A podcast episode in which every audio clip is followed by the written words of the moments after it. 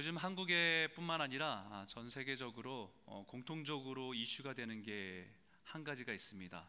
아, 넷플릭스에서 올라온 오징어 게임이라고 하는 어, 드라마 시리즈 드라마인데요. 혹시 보신 분도 계실 거라 생각됩니다. 굉장히 이슈가 돼서 저도 좀 이렇게 살펴봤는데 넷플릭스가 들어간 나라가 전 세계 83개국이 그 프로그램이 들어가 있습니다.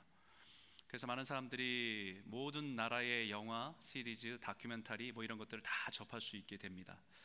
근데 이번에 한국의 오징어 게임이라고 하는 이 시리즈 드라마가 모든 나라 83개국 모든 나라에서 그 사람들이 많이 보는 차트 1위로 어 계속해서 어 사람들한테 이슈가 됐던 일이 있습니다.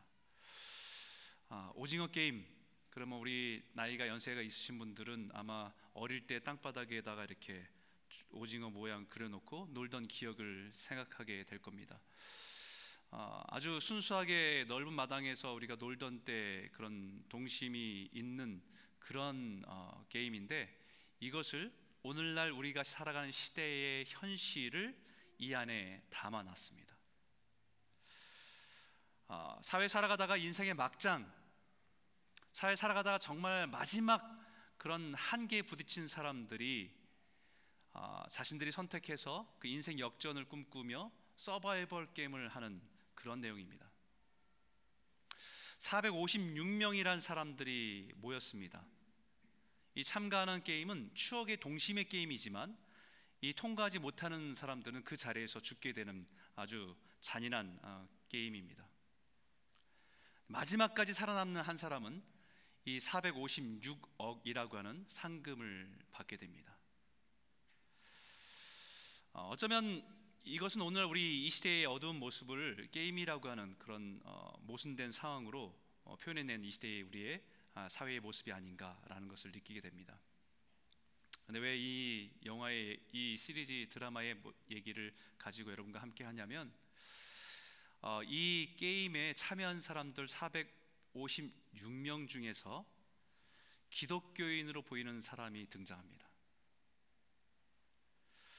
그 사람의 모습을 보면서 어, 그런 생각을 해봐요. 세상 사람들이 볼 때 한국의 기독교와 아, 교회 다니는 성도라고 하는 그리스도인들의 모습의 이미지가 아, 저렇게 보이나 보다라는 생각을 하게 돼요. 많이 왜곡된 모습이죠. 많이 왜곡됐습니다. 근데 반대로 세상 사람들이 그 그들의 눈에는 저렇게 비출 수도 있겠다라는 생각도 해보게 돼요. 그래서 답답한 마음도 있고 또 아, 아쉬운 마음도 있습니다. 또 억울한 생각도 듭니다. 막 하소연하고 싶어요. 우리 그렇지 않다고. 그 사람은 244번이라고 하는 사람이에요. 이름은 아마 없는 것 같습니다. 거기 다 번호로 다 표용되니까. 그 사람의 모습은 전형적인 위선적인 모습이었어요. 자신의 신앙과 말과 행동이 일치하지 않은 모순된 사람의 모습으로 캐릭터에 담아놨습니다. 잔인한 게임들이 계속 진행되는 가운데 사람들이 죽어가고 있는 그 상황 속에서 안타까워하기보다는 그 두려움을 이겨내기 위해서 어, 막 기도하고 있는 모습이 좀 모순된 모습으로 비춰집니다. 그 속에서 하나님을 찾고 있는 그 모습이 어떻게 보면 자기는 신앙의 모습을 표현하고 있지만 그 상황과는 전혀 어울리지 않는 그런 모습으로 비춰집니다. 삶과 죽음이라고 하는 치열한, 치열한 긴장감 속에 긴장감이 흐르고 있는 상황 속에서 다른 사람을 위로하기보다는 오히려 다른 사람을 비난하는 모습으로 비춰집니다. 그리고 마지막에 징검다리를 건너기가 있는데 그 징검다리 건널 때 하나는 튼튼한 거고 하나는 어, 막 깨지기 쉬운 데입니다. 거기서 하나를 걷는 것이 굉장히 그 긴 긴장감이 흐르고 있는데 거기에 사람을 밀어버리고 그 사람이 떨어지죠. 그리고 자기는 살았다고 안도하고 감사합니다. 참 그것을 보면 참 비정상적이다, 기형적이다라는 생각을 하게 돼요. 사실 기독교의 신앙을 가진 사람이라고 한다면 그런 게임에 참여했다는 것 자체가 신앙의 모순입니다. 인생의 막장과 같은 상황이 더 이상 갈 곳이 없어서 막막한 상황이라고 할지라도 다른 사람의 삶과 죽음의 경쟁에서 살아 남아서 인생의 대박을 꿈꾸며 착하는 꿈꾸며 그것을 어, 이겨나가는 싸움을 하나가는 것은 그것은 올바르지 않고 우리가 지향하는 기독교의 정신과도 맞지 않지요. 그 자체가 기독교의 정신과 신앙과 정반대되는 상황입니다. 그러면서도 그 244번의 캐릭터를 보면서 아 지금 세상이 보는 기독교인 교회에 대해서 어, 바라보고 있는 시각이 저렇구나. 더 정확하게 말하면 사실은 교회에 다니지만 건강하고 바른 신앙이 아닌 왜곡된 신앙, 삐뚤어진 신앙의 신앙인의 모습을 보여준다고 할 수 있겠지요. 과연 우리가 추구하는 신앙의 모습을 세상 사람들의 눈으로 볼 때는 어떻게 보일까? 생각해 봐야 됩니다. 그런 의미 속에서 우리가 신앙이 우리의 신앙의 궁극적인 목적이 성공이 아니고 잘 사는 거 아니고 우리의 신앙의 목적이 거룩이라고 하는 것을 다시 한번 우리가 분명히 해야 되지 않을까? 예수 믿어서 하나님 우리 복 주셔서 잘 되게 하셨습니다. 예수 믿어서 우리 자녀들이 잘 되겠습니다. 성공했습니다. 하나님의 영광입니다. 이것이 예수 믿는 궁극적인 목적이 아니라 하나님 우리를 부르신 목적은 우리를 거룩하게 하십니다. 이것을 다시 분명하게 정확하게 해야 될 시기가 아닌가 생각하게 됩니다. 그래서 3주 동안 말씀을 전하면서 오늘 함께 나누고 싶은 주제는 지지난주 지난주에 이어서 네 번째입니다. 따라해 볼까요? 거룩은 신앙과 삶의 균형입니다. 참 목회를 하면서 늘 고민하고 깨닫게 되는 것은요. 아, 신앙은 이 균형인 것 같아요. 치우치면요, 좀 초라해지고 좀 이상해집니다. 성령 사역도 막 우리에게 너무 중요한 것이지만 거기 너무 치우치면요 비정상이 이상해집니다. 또 무엇인가에 하나님 너무 치우치, 치우치다 보면 균형을 잃어버리면 참 이상해집니다. 그런 걸 참 많이 느껴요. 거룩은 신앙과 삶의 균형입니다. 오늘 11절에 이렇게 말하는데 같이 한번 읽어볼까요? 함께 읽겠습니다. 시작. 또 너희에게 명한 것 같이 조용히 자기 일을 하고 너희 손으로 일하기를 힘쓰라. 사도 바울은 데살로니가 교회 성도들에게 지금까지 많은 칭찬도 해줬습니다. 너희 참 잘하고 있다고. 참 사랑이 참 너희들의 영향력이 많은 열매들이 있다고 많이 칭찬해줬습니다. 그러면서 그 사랑을 더 힘쓰라고 말하면서 오늘 여기서는 뭐라고 얘기했냐면 조용히 자기 일을 해라라고 말씀합니다. 여기 조용히 하란 말은 고요하게 잠잠하게 자신에게 주어진 일을 잘 감당해라는 뜻입니다. 왜냐하면 데살로니가 교회 성도 중에서는 잘못된 신앙으로 불안해하고 요동치면서 잘못된 행동으로 반응하며 살아가는 사람들이 나타났기 때문입니다. 그 이유가 종말론 잘못된 종말론에 대한 반응이었습니다. 여러분 기독교 신앙에 있어서 우리가 예수를 주로 고백하고 믿음으로 고백하고 입술로 고백하는 겁니다. 그리고 마음으로 믿는 겁니다. 우리가 믿는 그 복음은 우리의 죄로 인해서 예수 그리스도께서 십자가에서 죄값을 다 치르시고 죽으시고 내가 죽어야 그 자리에 예수님이 죽으시고 예수님께 죽음의 권세에서 부활하셔서 생명을 얻으셨다는 것을 그 생명을 우리에게 주셨다는 것을 믿는 것이 복음입니다. 근데 그 복음이 거기서만 끝나는 것이 아니라 그 주님이 부활하셔 승천하신 그 주님이 장차 다시 이 땅에 오신다는 재림 완전한 구원을 이루시고 다, 완전한 다스림 가운데 임하신다는 그 재림을 믿는 것이 복음입니다. 바로 그 주님의 재림이 마지막 날에 대한 하나님의 약속이기 때문입니다. 그래서 오늘 읽었던 14절에도 우리가 예수께서 죽으셨다가 다시 살아나심을 믿을진데 이와 같이 예수 안에서 사는 자들도 하나님이 그와 함께 데리고 오시리라. 우리가 믿는 복음의 핵심은 예수님의 십자가의 죽음, 부활, 그리고 재림까지예요.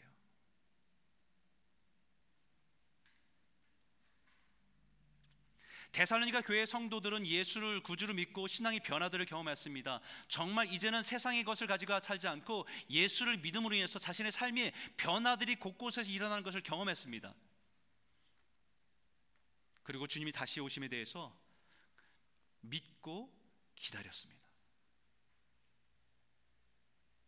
그런데 그 믿음이 잘못된 반응으로 나타난 경우들이 생겨난 겁니다. 주님이 다시 오신다. 종말이 다가온다. 주님이 다시 오신다. 반드시 하나님의 임재가 있고 하나님 다시 오심이 있다. 그때 모든 것들이 심판하시고 하나님의 백성을 구원하신다. 이 믿음. 그 믿음을 믿을 때에 긍정적으로는 아, 내가 이렇게 살면 안 되는구나. 영적으로 더 깨어 있어야 되는데. 세상 가운데 이렇게 막 뒤섞여서 이렇게 살면 안 되는구나. 주님 오실 때를 준비해서 내가 경건하게 거룩하게 살아야 되는데. 라고 하는 영적인 각성을 하게 되는 것은 긍정적인 반응입니다. 자신의 신앙을 돌아보고 자신의 삶을 돌아보고 하나님을 주님 오실 때에 맞이할 신부로서의 거룩한 모습으로 준비할 수 있는 자신의 모습을 돌아보는 것은 긍정적인 반응입니다. 그런데 부정적인 면도 있습니다. 주님이 다시 오신다. 세상 끝날이 온다. 주님이 다시 오시고 이 세상에 종말이 임할 텐데 이렇게 하루하루 먹고 살기 위해서 일하는 것이 무슨 의미가 있는가? 라고 하는 인생의 회의와 허무감에 빠지기도 하는 것이죠.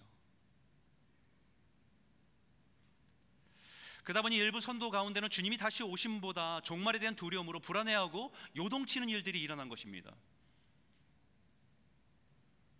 자신들이 해오던 일들 다 내팽겨 쳐놓고 믿음으로 산다는 것을 그렇게 표현하는 사람들이 일어난 것입니다.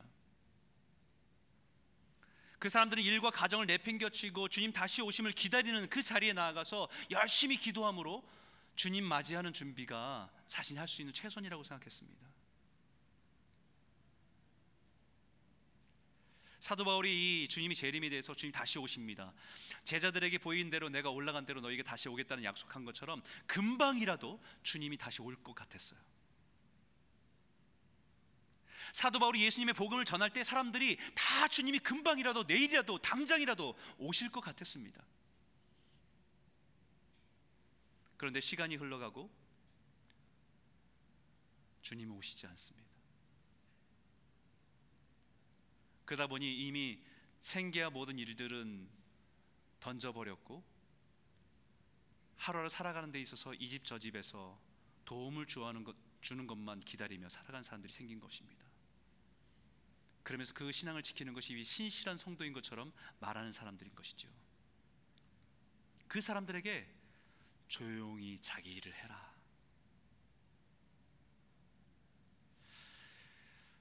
여러분 기독교 역사 속에서 늘 이 종말에 대한 오해와 왜곡으로 인한 수많은 이단들이 발생했습니다. 그로 인해서 수많은 성도들이 미혹되었고 건강한 신앙을 잃어버린 사람들이 많았습니다. 아마 한국에서 사셔, 오래 사셨던 분들은 1992년의 사건을 잊지 못하실 겁니다. 다미선 교회 그죠? 1992년 10월 28일 딱 날짜까지 정해졌어요. 그날 주님이 재림하십니다. 그리고 그때 재림하기 위해서 그때 함께 모여 예배한 사람들은 하나님이 그 백성들을 그 성도들을 휴거라고 하고 그, 그들을 데려가신다고 약속받았다고. 아마 다 기억하시죠?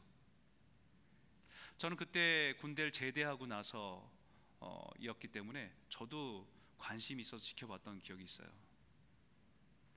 매스컴에서 뉴스에서 TV에서 다 카메라 들고 다 방송국에 다 거기 갔습니다. 그런데 아무 일도 일어나지 않았어요. 그분들이 내놓은 변명은 이거였습니다. 어, 거룩한 성도들이 깨어서 기도함으로 인해서 그 주님 오심이 delay 연기됐다라고 얘기했어요. 근데 문제는 뭐였냐면 그때 많은 수많은 사람들이 직장을 때려치고 가정도 버려두고 청소년들은 가출해서 자기들의 공동체에 모여서 찬송하고 기도하는 일로 모였다는 것입니다. 그게 사회적인 굉장히 큰 문제였습니다. 이런 잘못된 종말은 늘 문제였습니다. 지금도 신천지는 14만 4천이라고 하는 거룩한 백성들만 구원받는다고 하는 그 논리를 가지고 교회에 믿지 않는 사람들이 아니라 교회에 있는 사람들을 미혹해서 자기의 성도들로 삼는 일들을 계속해서 해가고 있습니다. 사도 바울은 그런 잘못된 종말론에 치우친 사람들 향해서 조용히 자기 일을 하라라고 말씀합니다. 주님이 다시 오시는 재림을 준비하는 신앙은 오히려 일을 다 버려두고 산으로 올라가는 것이 아니라 자신의 있는 그 자리에서 차분하게 자신이 일을 감당하면서 주님 오시기에 합당한 모습으로 살아가는 것이라는 것을 가르쳐 주고 있는 것이죠. 여러분 저 제가 어릴 때에 부모님이 목회를 하셨으니까 늘 신앙 교육을 받으면서 자랐습니다.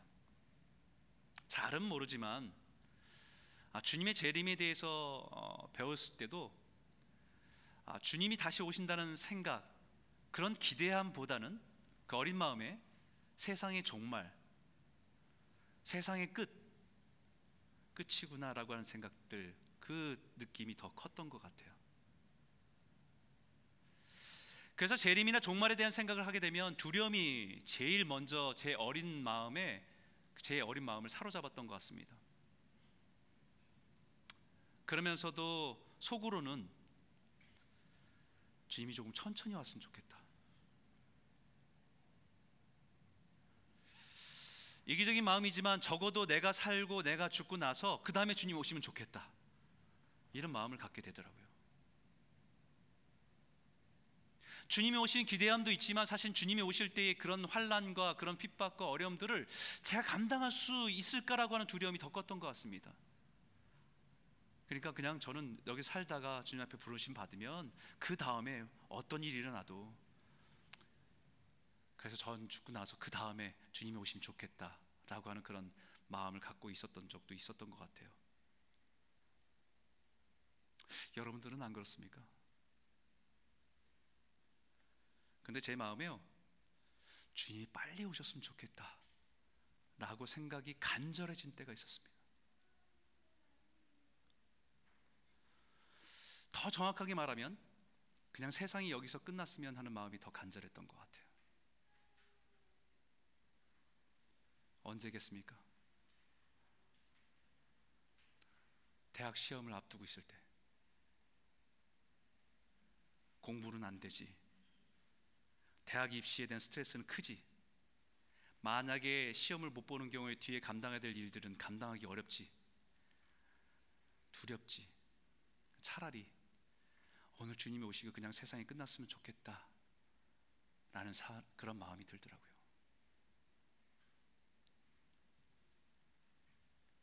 잘못된 종말론에 심취된 사람들 안에는 그런 심리가 있습니다. 세상 살아가는 것이 힘겹고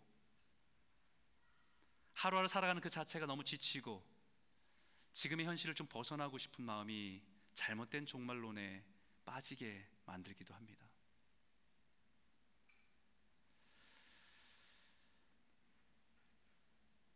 주님이 다시 오신다는 종말론이 힘겹고 지겨운 일을 이참에 빨리 벗어버리고 싶다는 마음으로 생업을 포기하고 가정을 뒤로하고 무책임한 자신이 자신의 모습을 신앙의 옷으로 포장하고 싶은 마음 때문입니다. 그런 사람들에게 다소 바울이 조용히 자기 일을 하고 너희 손으로 일하기를 힘쓰라라고 말하는 거예요. 너희 손으로 힘쓰, 일하기 힘쓰라. 일산적인 일을 내팽개치는 자들을 핑계가 종말론이 되어서는 안 된다는 것입니다. 세상 여러 가지 일들과 소식들로 동요하지 않고 차분하게 자신에게 주어진 일을 충실히 감당하며 살아가는 것이 균형 잡힌 신앙이고 그것이 세상 속에서 우리가 나타내야 될 거룩입니다. 이것은 당시 데살로니가 사람들이 가지고 있는 생각 중에서 그 당시 사람들이 가진 일에 대한 생각과 가치가 달랐기 때문이에요. 당시 헬라 지역의 사람들 안에 가지고 있는 가치관 속에서 일이라고 하는 것은 노예들이나 하는 일 것입니다. 귀족들이나 좀 더 자기 신분 상승으로 위로 위로 올라갈수록 신들과 같이 먹고 누리고 그것을 만끽하는 삶이지 그런 노동하고 땀 흘리는 것은 저런 노예들이나 하는 일이라고 하는 이원적인 생각을 가지고 있었습니다. 그런 생각 속에 있었던 데살로니가 성도들이 예수 그리스도의 복음을 받아들이고 나서 기독교의 그 진리를 받아들이고 나서 예수님이 재림에 대한 메시지를 받고 나니까 그 일에 대해서 자신들이 생각하고 있었던 것에 대해서 가치를 버리고 포기하고 버릴 수 있었던 것입니다. 땀 흘려 내 손으로 일하는 것을 기피하고 싶었던 것이죠. 근데 성경은 뭐라고 얘기합니까? 성경은 우리에게 주어진 일에 땀 흘려 일하는 것이 하나님의 창조에 동참하는 일이고 하나님의 영광을 표현하는 일이다라고 말씀합니다. 그래서 주어진 일에 수고함으로 얻은 열매로 작은 거지만 감사하면서 우리가 주님의 감사하며 주님께 영광 돌리며 살아가는 것이 우리가 마땅히 해야 될 삶의 모습이라고 가르치고 있는 것입니다. 근데 그런 세상의 가치관에 젖어 있던 사람들이 종말론이라고 하는 핑계로 땀 흘려 일하고 수고하는 그 자, 자리를 벗어버리고 싶었던 거예요. 마치 오징어 게임에 뛰어, 뛰어 든 244번의 그 사람과 같은 것이죠. 자신 스스로 자신의 인생의 마지막 같은 상황에 일확천금을 꿈꾸며 뛰어든 모습으로 그러나 상황 속에서 자신은 신앙으로 자신을 합리하며 포장하는 사람과 같았던 것입니다. 그런 사람에게 너희 손으로 일하기를 힘쓰라.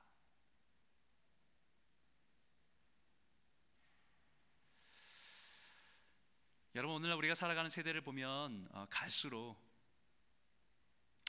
손으로 일하는 것을 경시하고 땀 흘려 일하는 것을 무시하는 세상이 되어 간다는 것을 느끼죠.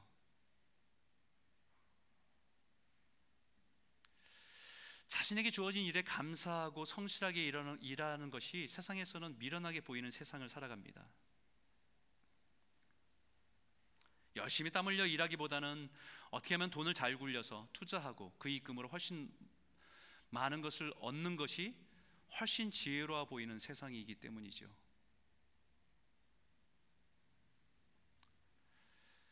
우리에게 주어진 일에 성실하게 일하며 감사하며 살아가는 것보다 빚을 내서라도 영끌이라고 하죠. 영까지 끌어모아 대출을 받아서라도 부동산이나 주식에 투자해서 수익을 남기는 것이 훨씬 더 가치 있는 인생이라고 말하고 하는 말하고 있는 세상에 살아가고 있다는 거예요.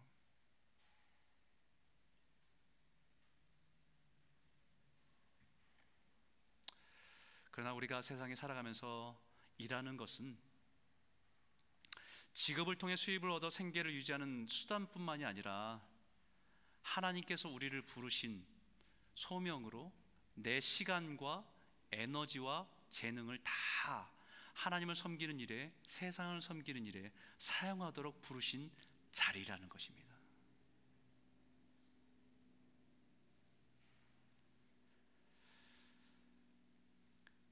그렇기 때문에 그 소명 의식을 가지고 부르신 자리에서 자신의 손으로 일하기를 힘쓰는 것이 거룩입니다.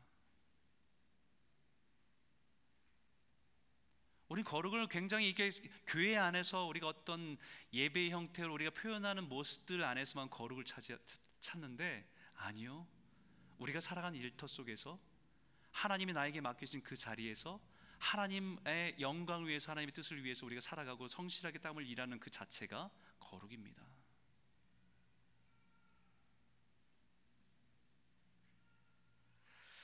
우리는 거룩을 생각할 때 세상에서 우리를 구별하여 부르셨다는 것을 오해해서 교회와 세상을 분리해서 이중적인 모습으로 살아가는 것은 그것은 그것은 오해입니다. 거룩은 세상에서도 하나님의 거룩한 백성으로 살아가시는 것이지 세상을 등지고 살아가는 것이 아니기 때문입니다. 그래서 사도 바울은 11절에 이렇게 말합니다. 12절에 이렇게 말합니다. 이는 외인에 대하여 단정히 행하고 또한 아무 궁핍함이 없게 하려 함이라. 외인에 대하여 신앙의 공동체 밖에 있는 사람들, 세상 사람들에 대하여 세상에서 만나는 비그리스도인들의 앞에서 우리가 단정히 품위 있고 적절하게 행하라라는 말씀입니다. 세상에 우리와 함께 살아가는 비그리스도인들에게 빈축을 사거나 아니면 조롱거리가 되어서는 안 된다는 것이지요. 잘못된 종말론에 심취되어서 일은 하지 않고 누군가의 하나님께 나를 채워질 것이라고 하는 것을 믿음으로 포장하지 말라는 것입니다. 다른 성도들의 도움을 의지해 살아가는 사람들이 많았기 때문에 누군가의 도움만을 의지해 살아가지 말라고 하는 거죠. 여러분 그게 진짜 재림에 대한 믿음입니까? 아니면 현실을 도피하기 위한 게으름입니까? 저는 아무리 생각해도 그것은 신앙으로 포장된 게으름입니다. 일에 대한 잘못된 생각입니다. 거룩은 신앙과 일의 균형입니다. 거룩은 성전에 드려진 예배와 세상에 살아간 삶의 균형입니다. 하나님 분명히 약속하셨죠. 주님이 재림에 대해서 오늘 말씀에도 16절, 17절에 있는 말씀인데 우리 한번 같이 한번 읽어볼까요? 함께 읽겠습니다. 시작. 주께서 호령과 천사장의 소리와 하나님의 나팔 소리로 친히 하늘로부터 강림하시리니 그리스도 안에서 죽은 자들이 먼저 일어나고 그 후에 우리 살아남은 자들도 그들과 함께 구름 속으로 끌어올려 공중에서 그 주를 영접하게 하시리니 그리하여 우리가 항상 주와 함께 있으리라. 아멘. 주님의 오심에 대한 그런 장면을 표현한 것입니다. 하늘에서 천사장의 소리가 있고 나팔 소리가 있고 천사들과 함께 주님이 다시 오십니다. 이미 세상을 떠난 그 성도들은 다시 일어나 주님과 함께 오는 거고 이 땅에 있던 살아있는 성도들은 주님 맞으러 올라갑니다. 우리가 상상하기 어려운 이런 이런 하나님이 주님이 오시는 이 장면 속에서 재림이라고 하는 핵심은 뭐냐면 재림의 가장 중요한 주님 신앙의 핵심은 마지막 절에 있어요. 우리가 항상 주와 함께 있으리라.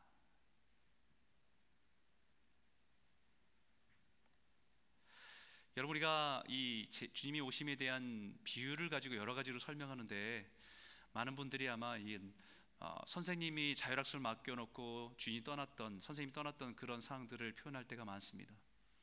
그러면 성실한 사람들은 선생님이 이 자리에 있든 없든 선생님이 있는 거로 생각하고 자신이 해야 될 일 충실히 하는 사람들이에요.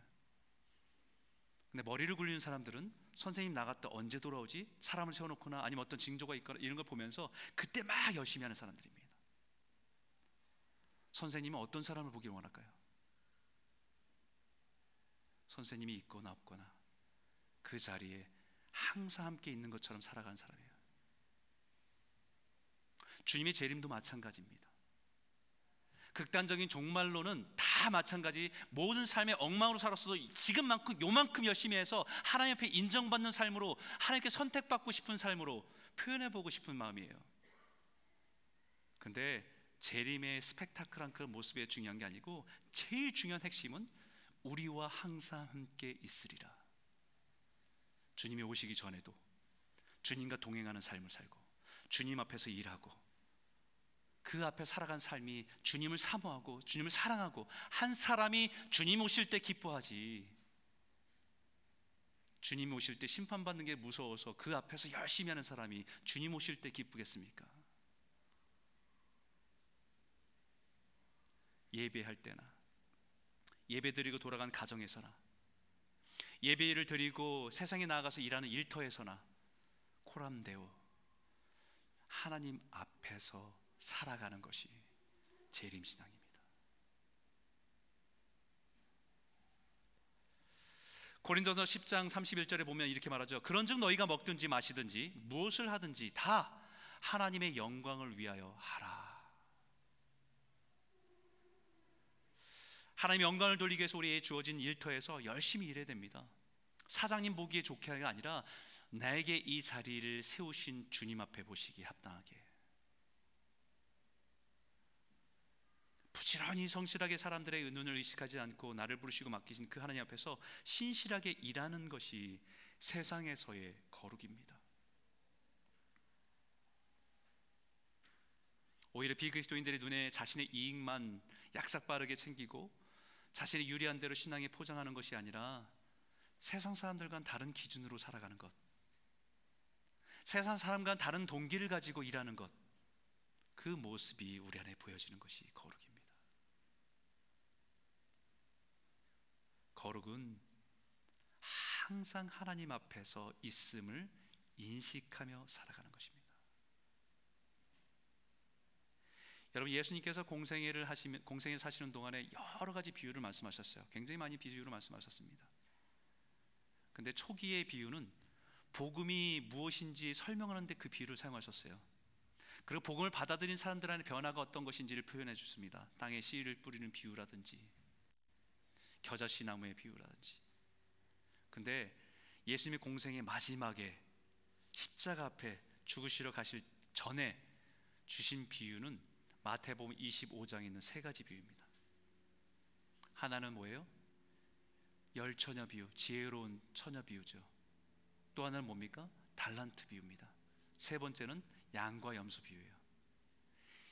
이 세 비유가 한 번에 주신 비유인데 이 비유의 공통점은 주님이 다시 오실 때라는 겁니다.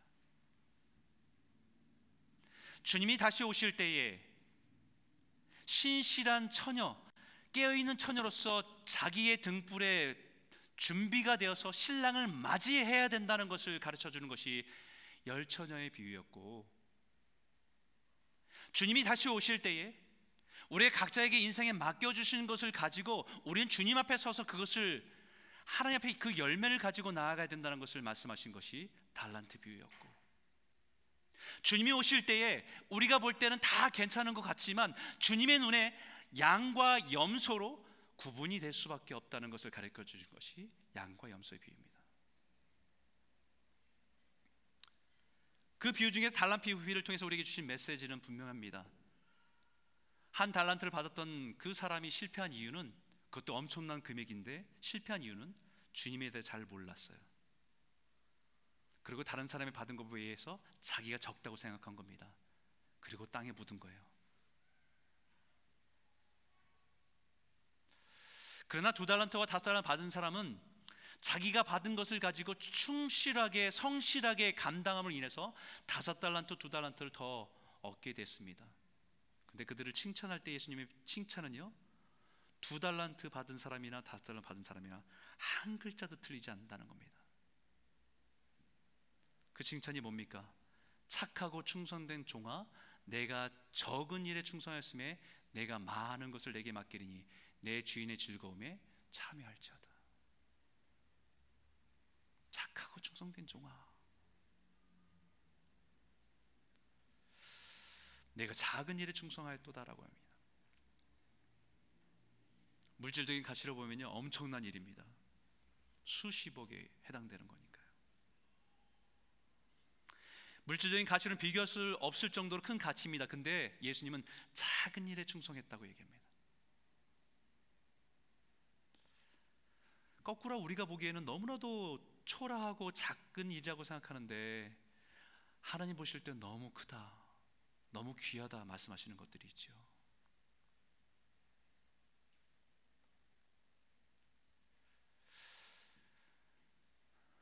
여러분들이 하시는 그 일은 크고 대단한 일입니까? 아니면 초라해서 창피해서 마지못해서 하는 일입니까? 그러면 우리가 우리가 하는 일에 대해서 크다 작다를 나누는 기준은 뭡니까? 이건 큰 일이고 이건 작은 일이고 우리는 사람들의 직업을 보면서도 이건 귀한 일이고 이거는 좀 그런 일이고 라고 우리가 평가하는 기준은 뭐예요?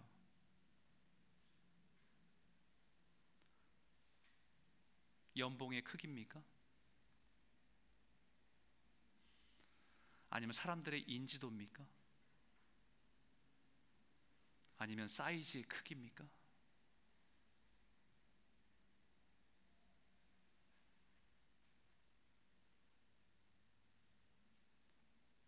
아닙니다. 주님께서 말씀하시는 크고 작음은 그 일을 맡기신 분의 크기입니다.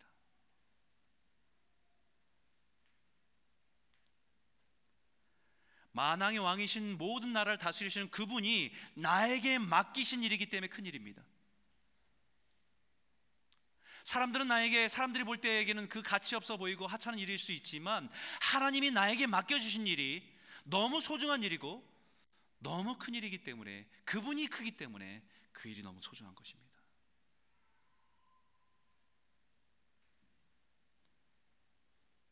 그것이 세상에서 드러나는 거룩입니다.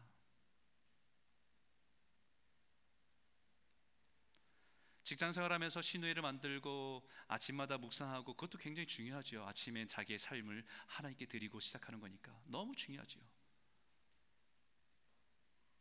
그런데 그 일 자체가 하나님이 나에게 맡겨주신 그분이 나를 신뢰해서 주신 자리라고 믿고 살아가는 것, 그 태도로 살아가는 것이 거룩입니다.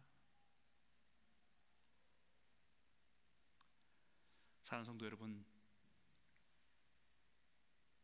우리의 신앙의 골은 거룩입니다. 내가 거룩하니 너희도 거룩하라. 그것이 우리를 향하신 하나님의 뜻입니다. 거룩은 교회와 예배를 드리는 그 순간에만 갈아입는 종교적인 옷이 아니라 우리의 모든 삶에서 주님이 드러나시는 모습이 거룩입니다. 주님과 동행하고 주님을 사모하고 주님을 기다리며 우리에게 맡겨진 그 삶 속에서 주님의 영광을 위해 살아가는 그 모습이 거룩입니다. 이번 한 주간도 주의 거룩한 백성으로서 믿음으로 살아가시는 다시 오실 주님 앞에 믿음으로 서시는 저와 여러분 모두가 되시길 주의 이름으로 축원합니다. 함께 기도하겠습니다. 하나님 우리의 신앙과 삶이 교회와 일터에서 동일한 거룩한 성도로 살아가게 하여 주십시오. 세상에 동화되지 않고 세상 속에서 빛과 소금의 역할로 감당하며 살아갈 수 있도록 우리를 붙들어 주시길 원합니다. 주님이 가까이 오심을 알, 알면 알수록 깨어 있게 하여 주시고 늘 주님과 동행하며 살아가는 삶을 살아가게 하여 주시옵소서. 주님과 영원히 살아감을 그 검을 사모하는 성도 되게 하여 주시길 원합니다. 우리가 거룩함으로 한 걸음 더 한 걸음 더 나아가는 백성 되기 원합니다. 우리를 인도하여 주시옵소서. 우리 한번 같이 한번 기도하기 원합니다. 함께 기도하겠습니다.